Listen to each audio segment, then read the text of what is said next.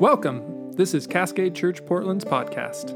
We exist to invite all people to join us as we follow Jesus together in bringing heaven to earth.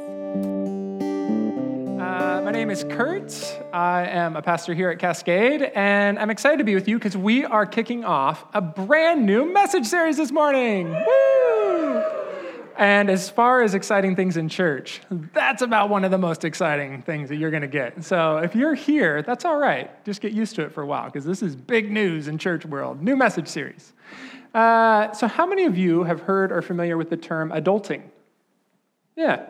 Uh, oh, I shouldn't do that. Uh, if you didn't know, so adulting just became like on the scene in 2016. I think it was uh, called like the new word uh, which I really appreciate. Every couple of years, Merriam-Webster, different dictionaries, they like say this is a new word. This word kind of came up.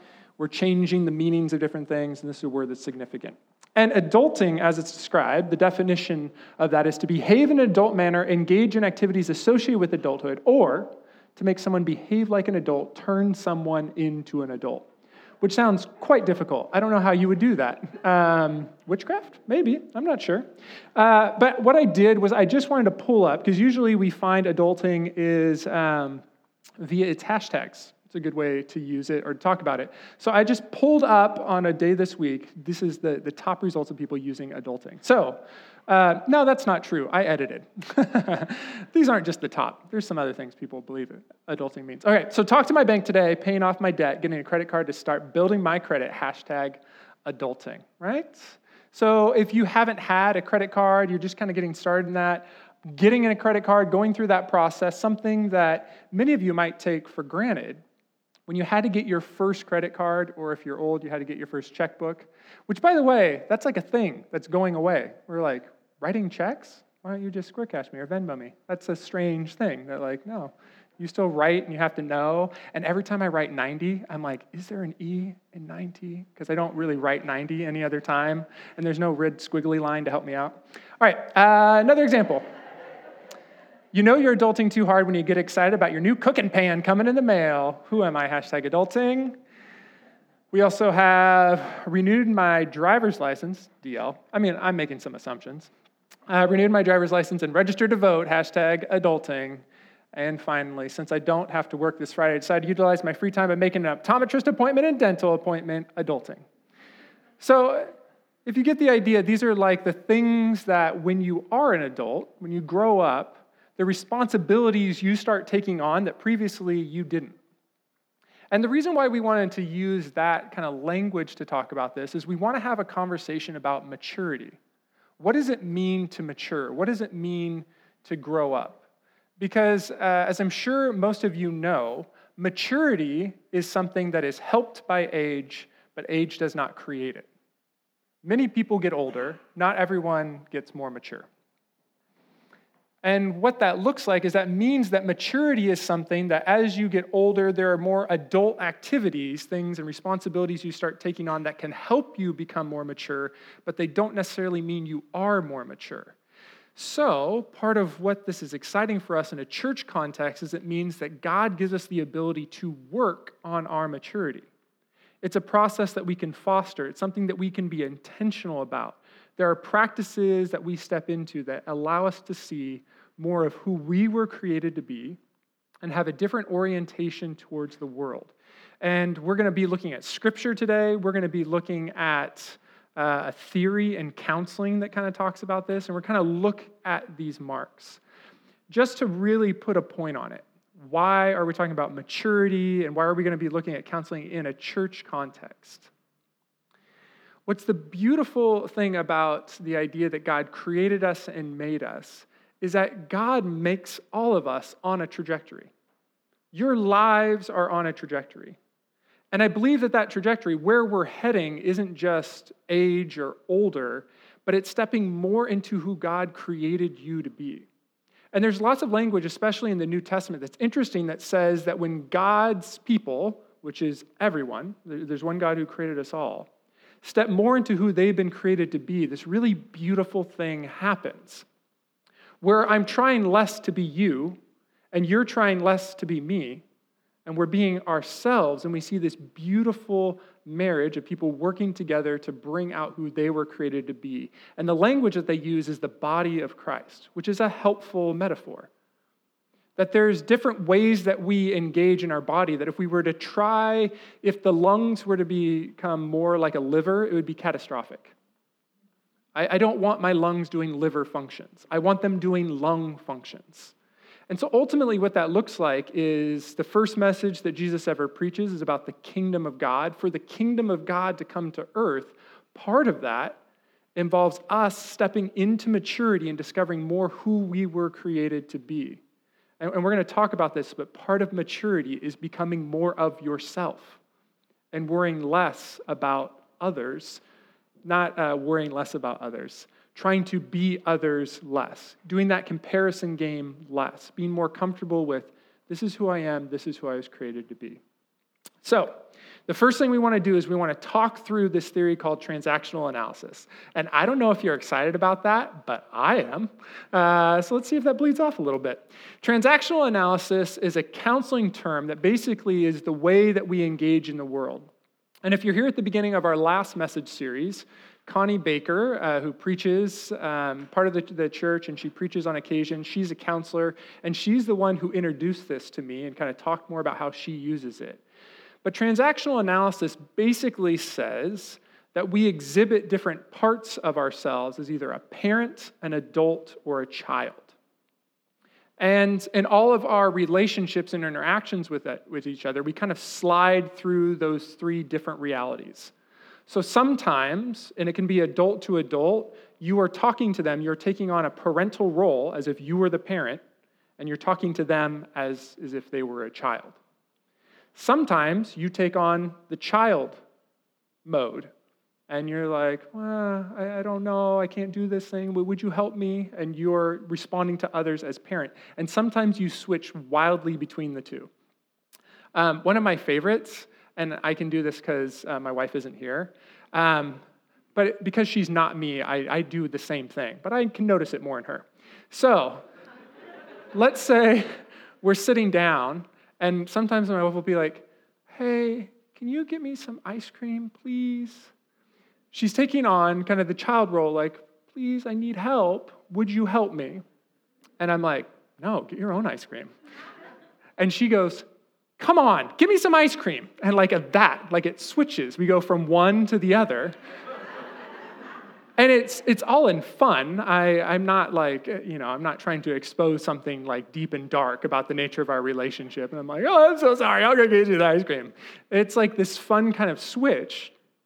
But what it exposes at different times when we're looking for different things, we'll try on different identities to see if we can get them.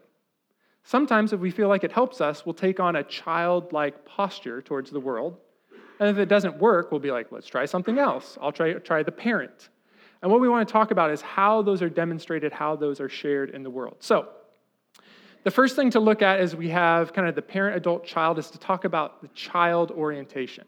The child orientation is very self centric, uh, which makes sense. If you think about a child, they kind of are their own world and everything they see comes from their viewpoint and how they engage it. And usually it's what do I want, and it's now. It has a lot of immediacy in what they're looking for. Now, in transactional analysis, there's actually kind of two different ways you can demonstrate the child. Uh, so, what we're going to do is we're going to kind of look at an example in real life and how we would demonstrate this. So, let's say you're walking down the street, downtown Portland, and you see someone, uh, it can be a male or a female, wearing very little clothing. They're wearing practically nothing. Now, usually all of us have kind of thoughts and engagements.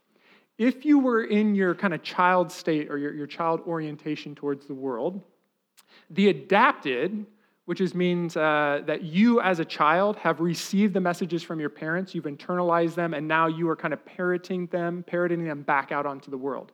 You would be like, that's a bad idea. You should not be wearing that few amounts of clothes in public. That would be kind of the adapted child. It has kind of a shame connotation. You're like, I would never do that. Usually, from your own, it's coming from you. It's centered in self and who you are and how you view and engage with them. The free child would look at someone doing something and start taking off articles of clothing like, We can do that now? That's amazing. The free part of the child is like little inhibitions. What do I want to do and when do I want to do it? And we'll tend to enact that into the world kind of regardless of other people. Which, by the way, as we kind of talk through these different models, all of those orientations are helpful in some settings and unhelpful in other settings. So the orientation towards free to like, this is what I want to do, it isn't always bad. And the adapted child, when you look at something, you say, huh, that doesn't seem to bear with this experience that I had being parented, getting information from my parent. That's not always bad either. But just kind of talking, this is a general orientation towards the world. Next, to look at the adult or the parent. A parent is very other centric, and it can look two different ways.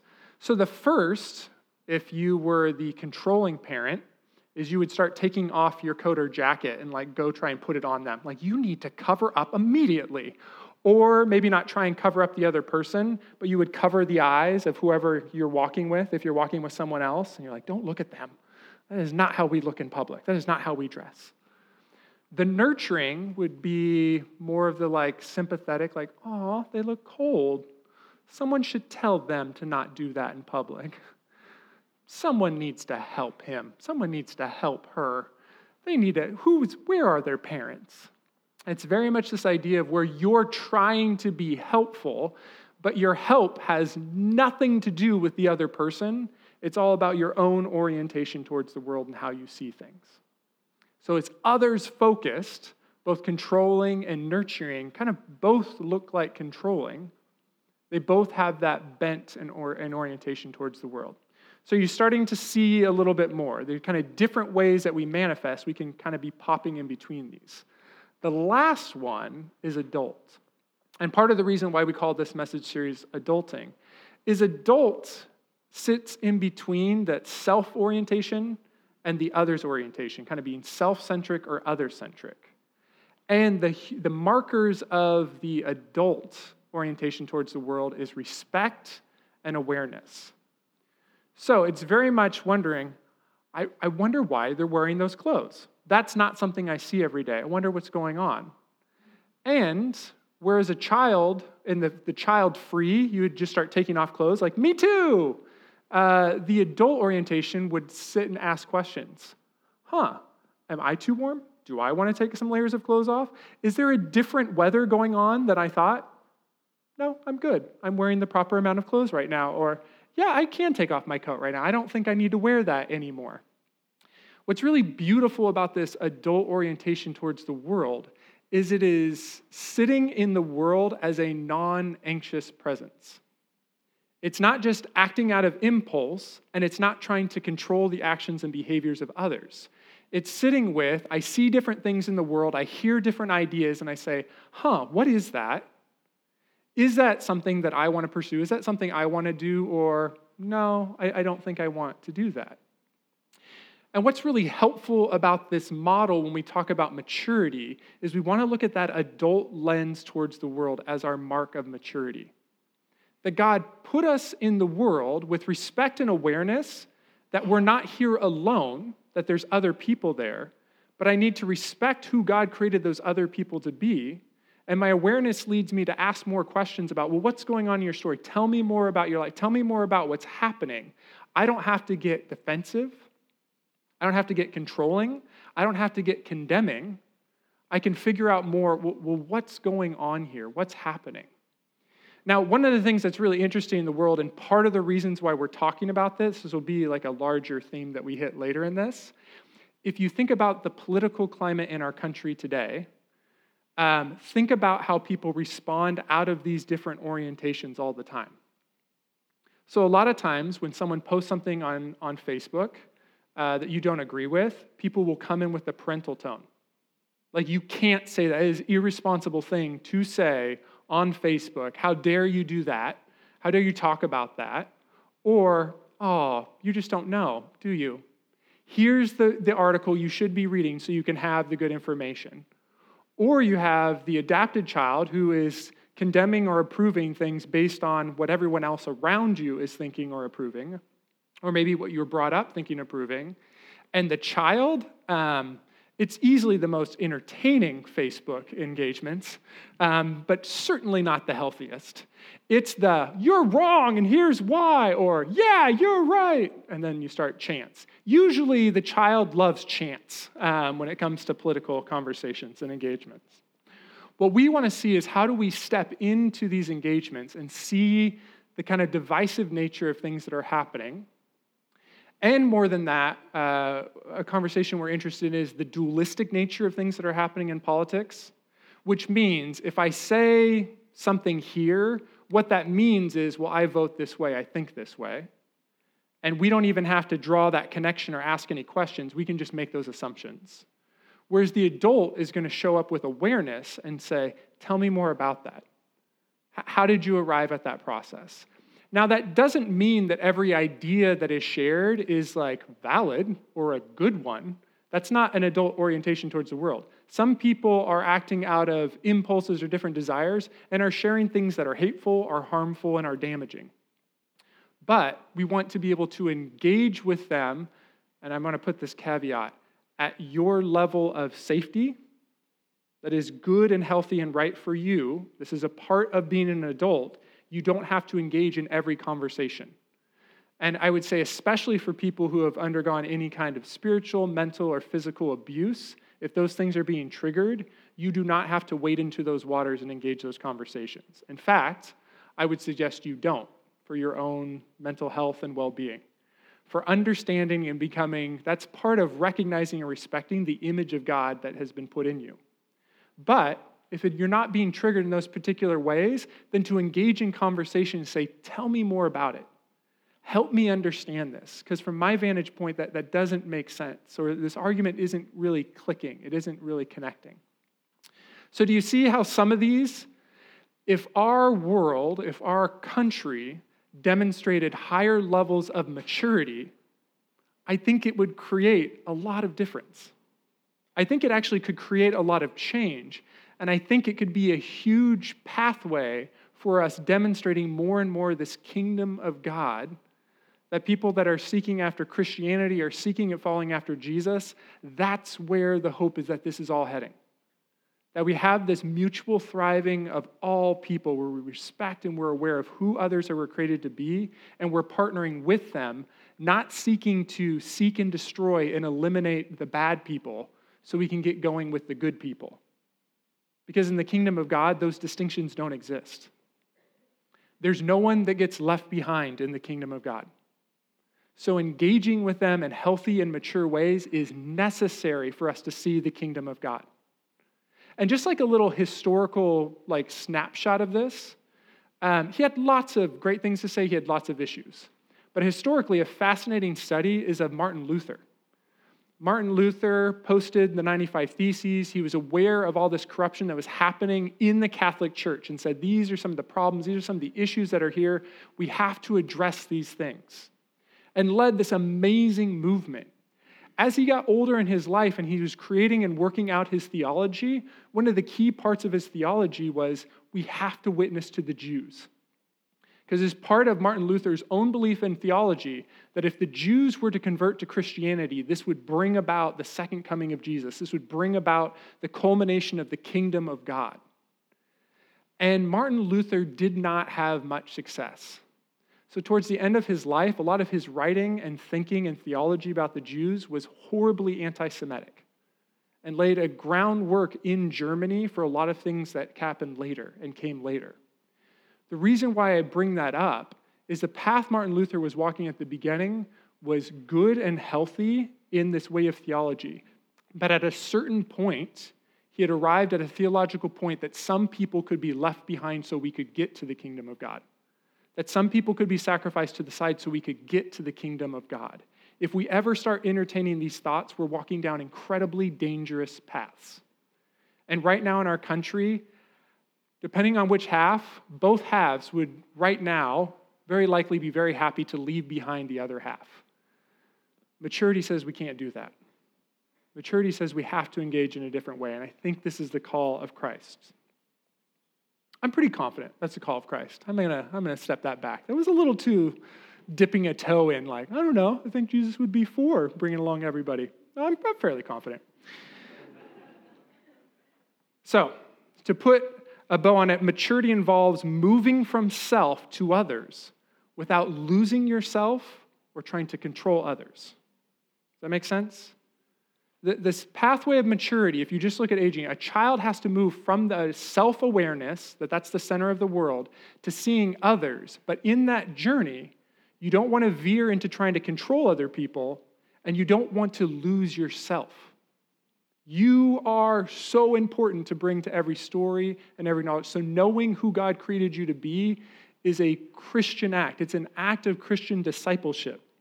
It's not navel gazing.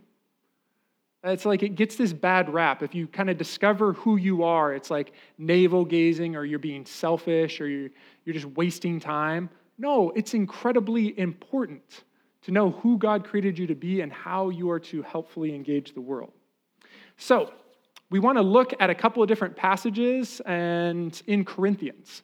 So we're going to look in 1 Corinthians this morning and kind of talk about this idea of maturity and wisdom is really fleshed out by Paul. Uh, to give you a little bit of context, 1 Corinthians is a letter, as is actually a lot of the New Testament. They're letters written by different authors. This one in particular uh, is ascribed to Paul. Paul was one who wrote a lot of letters.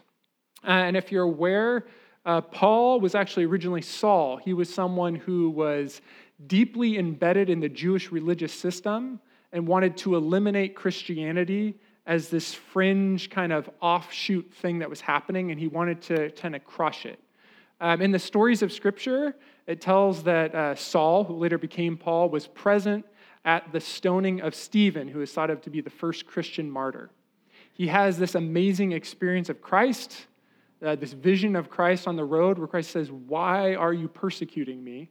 He's brought blind, and then he has this whole new awareness of, Oh, Christ did come. Christ is a fulfillment, and he becomes one of the key evangelists of the early church. He travels all over, starting churches, getting churches going, and writing them letters to encourage them. Which, by the way, another mark of maturity is ability to change your mind when confronted with new information. And that's like happens in the Bible. People change their orientation towards the world because they encounter and discover new things. So if you think the same things that you thought 10 years ago and you're calling that a virtue, I would pump your brakes a little bit uh, biblically. Biblically, I'd say we actually don't see that reflected a lot. There's something really healthy and beautiful about changing and evolving the ways that we engage in the world. And in fact, not just from being Jewish to becoming Christian, Paul demonstrates through his letters shifts in his theology as he's writing different people in different circumstances and settings. And if you have beef with Paul, let's talk later. I get it. All right, 1 Corinthians 1, we're going to start looking in verse 18. For the message of the cross is foolishness to those who are perishing, but to us who are being saved, it's the power of God. For it is written, I will destroy the wisdom of the wise, the intelligence of the intelligent I will frustrate. Where's the wise person? Where's the teacher of the law? Where's the philosopher of this age? Has not God made foolish the wisdom of the world? For since in the wisdom of God, the world through its wisdom did not know him, God was pleased through the foolishness of what was preached to save those who believe. Jews demanded signs, Greeks looked for wisdom, but we preach Christ crucified, a stumbling block to Jews and foolishness to Gentiles. But to those whom God has called, both Jews and Greeks, Christ, the power of God and the wisdom of God. For the foolishness of God is wiser than human wisdom, the weakness of God is stronger than human strength. This is Paul at his best. And if that sounded like mumbly gumbly word garbage, uh, I would encourage you to go back and really sit with it. Because Paul, in his writing, is very much building arguments and creating these ideas and he's stacking them. He's building them on each other as they go until he arrives at kind of this is the point. This is where we're arriving. Paul's writing to Corinth, and in Corinth, it's a very um, metropolitan city in the Roman world. It's a center of trade. There's lots of new ideas and people going through. Uh, 12 different temples, uh, archaeologically, we've discovered in Corinth. They had wide um, worshiping and religious practices, as well as ideas about the world, um, thoughts. And, and so, what Paul is trying to say is there's a kind of wisdom that's moving around about how the world works. And what he's saying is that's stupid and bad. Uh, it's not what he's saying. But what he's saying is there's another kind of wisdom that Jesus brought that is true wisdom. That basically, this other wisdom of the world is different variations on the same theme. And the same theme that he's identifying is that greater levels of control and financial freedom are the path to liberation in this world. And if you look at most of the, the messages that have come in our world today, and certainly in the Roman world then, these are the messages we receive over and over and over again. Do you not have a high enough paying job? Do you not have an important enough title? Do you not have enough fame? Do you not have enough financial autonomy? If you don't have financial autonomy, then you're not free. You're in bondage. Do you not have enough gadgets or toys or things? Do you ha- not have enough accomplishments as the other people in your life? Then you're not free. And the wisdom all tracks down this path that you have to accumulate more of, fill in the blank to truly become free. And the path of Jesus was in direct opposition to that. It's the fascinating thing coming off our message series on power dynamics that Jesus was the most powerful person in every room Jesus ever walked into, and yet never used that power for his own benefit, but used it to serve and help everyone else that was there. And in particular, Jesus went to the places that were outcast and seen as weak and extraneous in society and brought out the significance of these individuals in these people. This is the kind of wisdom that Paul is talking about. And he uses the cross as the ultimate sign of this wisdom. He's like, this doesn't make sense to anybody. He's saying the Jews rejected it and the Gentiles rejected it. Nobody thinks this path is a good idea. But he's inviting them in through a whisper. But do you see how it's better? Do you see how this system actually isn't working for anyone? The people at the top of the pyramid and the people at the bottom of the pyramid, it's not working for anybody. There's another way of engaging the world that's better, that marks this true wisdom of saying it isn't by violence and force and accumulating goods that that's how we dominate and that's how we become freedom. It's actually another path, it's another way. It's about seeing your brother and your sister differently. It's a better way. Continuing on in 1 Corinthians 2 1 through 8, Paul continues in this way. He says, So it was with me, brothers and sisters, when I came to you, I did not come with eloquence or human wisdom as I proclaimed to you the testimony about God, for I resolved to know nothing while I was with you except Jesus Christ and Him crucified. I came to you in weakness with great fear and trembling. My message and my preaching were not with wise and persuasive words, but with demonstration of the Spirit's power, so that your faith may not rest on human wisdom, but on God's power. We do, however, speak a message of wisdom among the mature, but not the wisdom of this age or the rulers of this age who are coming to nothing. No, we declare God's wisdom, a mystery that has been hidden and that God destined for our glory before time began. None of the rulers of this age understood it, for if they had, they would not have crucified the Lord of glory. This is interesting. It's a good perspective on Paul. When Paul starts leading this movement and getting in it, he is a day late and a dollar short.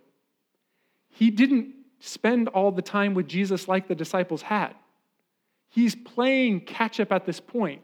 And at this stage in history, Paul couldn't just run down to the local library, check out Matthew, Mark, Luke, and John, and do quick read ups, script notes to figure out, oh, okay, well, how are we leading this Christian movement? And Paul had spent the entirety of his life investing himself in the Jewish way of thinking, the Jewish world and religion. That's where all of his power was. He said goodbye to all of that to come into this Christian understanding. He's saying if it depended on wisdom to be able to convince you this stuff was true, I wasn't going to be able to do it. And what, what's important about this is Paul is talking about facts, things that are going on, because there's a way of reading it where Paul is like being falsely humble. He's like, I'm no eloquent one. I may look at my incredibly eloquent speech that I'm writing to you right now in this letter, but I'm not eloquent. No, What Paul is saying is not that he doesn't have technical skill in writing or he's not a very intelligent person. When he says to talking about Christianity, he is playing catch up at a deep level. And if it was just about mentally understanding all of it, he was never going to get to the place of being able to write letters, plant churches, and encourage this movement forward. He was playing catch up the entire time. And he's calling to and alluding to there's a different kind of wisdom here. And this is what's beautiful that levels the playing field. Do you understand Christ crucified? Awesome. You're ready to go. You're ready to start the journey. You're ready to start into this path. Christianity isn't just another manifestation of the people that know the most are in charge and are the most important, everyone else doesn't. Have you met Christ crucified? Oh, you're ready to go. That experience of who Jesus is, which is picking another way than the path of power in this world, that's the starting point. And that is the bedrock of wisdom in the Christian story. So, as we talk about maturity, I want to talk about four marks of maturity that I think Paul is alluding to here. And just so you know, as we go through these four marks of maturity, my encouragement for you this week is that you would focus on one and to say, what, what's one mark of maturity that I can sit with and that I can work on putting into practice on a daily basis, on a moment by moment basis, and thinking through? So I want to see what comes up for you as you hear these. First, I want to tell you is maturity seeks wisdom. Wisdom is one that is looking to gather perspectives and doesn't look to jump from new idea to new idea. Um, there's a certain flavor of wisdom that says if you know a bunch of stuff about the newest idea. That's true wisdom. Um, but wisdom and, and maturity in wisdom is really sitting with what are the stories of those that have come before us? And how does that influence, how does that speak into this present moment? Um, one of my favorite stories was we bought our house like after the housing market crashed, after 2008. And like we decided we were going to buy a house. It was the right house. It was the house we wanted. But I was like, will the housing market ever recover? Like it was a legitimate fear. It, like it seemed silly because we're not all that much later after I bought the house and like housing prices here in Portland are crazy. But at that moment, I had none of that information. And my realtor and the housing inspector, they were inspecting the house and we were talking out back.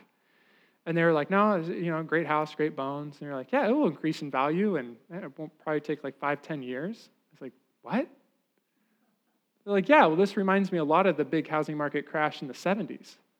And I was like, this has happened before? And they're like, yeah, this happens a lot.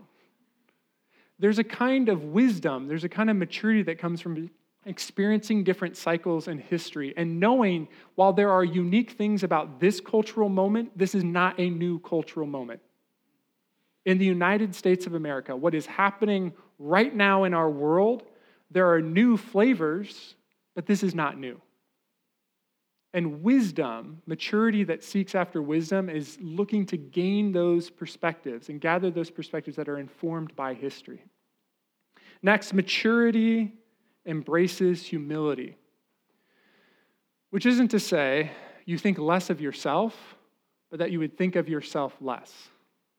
Um, there's a kind of false humility that just requires um, thinking about yourself less, saying, Well, I'm not very good at things, I'm not very smart, I'm not very fill in the blank. You focus on your inadequacies, and that makes you humble. Um, I would say that's actually that, that kind of humility, that false humility, is just like active insulting of God. You're just picking apart God's creation. The thing that God created in you to be, you're like, yeah, but this is why it's not very good. True humility is that because I know who God created to me, me to be and I have confidence in that, I don't have to think about it and fret about it and worry about it. I don't have to worry about, am I enough? I can just start to engage in the world and I can see other people and I can see who they are because, yeah, I do have shortcomings. No, I'm not the whole picture. No, I don't have all those things. And there's a freedom in that awareness. You're not enough to be everything to everyone, and thank God, but you are enough in who you were created to be. as you become more familiar with that, there can be a sense of humility. And you can see it in Paul's writing. Paul's saying, like, look, I write letters, I do this thing, this is what I do well, but it doesn't come from this expansive wisdom or because I'm so great at all these things. Like, this is the only thing I can do. Like, this is the thing I'm good at.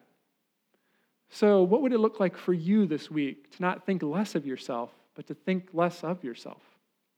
To be able to see and engage with others because you have a grounding of a sense of who you are. Three is that maturity embraces gratitude. This is the movement from self to others, is that appreciation is greater than entitlement. Um, I have two young boys. And what becomes really interesting is when you start uncovering through their language what they think they like just deserve by existing. And there's something really beautiful in that. I don't want to crush that. I'm like, good for you. Yeah, you're like, I deserve things. I exist. Uh, that's actually a good foundation. But maturity builds from that and says that I find greater and greater levels of gratitude. How can I be grateful for this day? How can I be grateful for this meal? How can I be grateful for this moment? Because I'm not promised, I'm not entitled, I don't deserve any one particular thing. Um, and there's a way where most of us engage in the world where it's about what I deserve, and anything less than that is failure and bad. But how do we receive these kind of the baseline of things and have a gratitude about it? To be grateful for it. Um, and just so you know, maturity, uh, uh, the maturity that leads to this kind of gratitude isn't just swallowing abuse and awful things and calling it good. Uh, in many ways, that kind of gets mischaracterized as a kind of gratitude. And it actually becomes an effective tool of talking about power dynamics, of powerful people to tell people who have no power to deal with awfulness and call it good. That's not what I'm talking about. Gratitude is to demonstrate appreciation for the good things that are a part of life and not imagine that any part of it is what you're entitled to. But everyone is entitled to be seen, heard, and respected as an autonomous human being made in the image of God. In the Christian conversations, that's the baseline, okay? Last one that we want to look at, and by the way, maturity also doesn't just make lists of three. Because you know what? In churches, everything has to be in threes, and sometimes it needs to be fours. This morning it's four. Maturity embraces your God given identity. You are not your greatest criticism or your greatest compliment. This is part of understanding who we are, and this is actually tied a lot to that humility. Your God given identity says a lot of times we try and base our identity off of what's being reflected back to me by everyone else.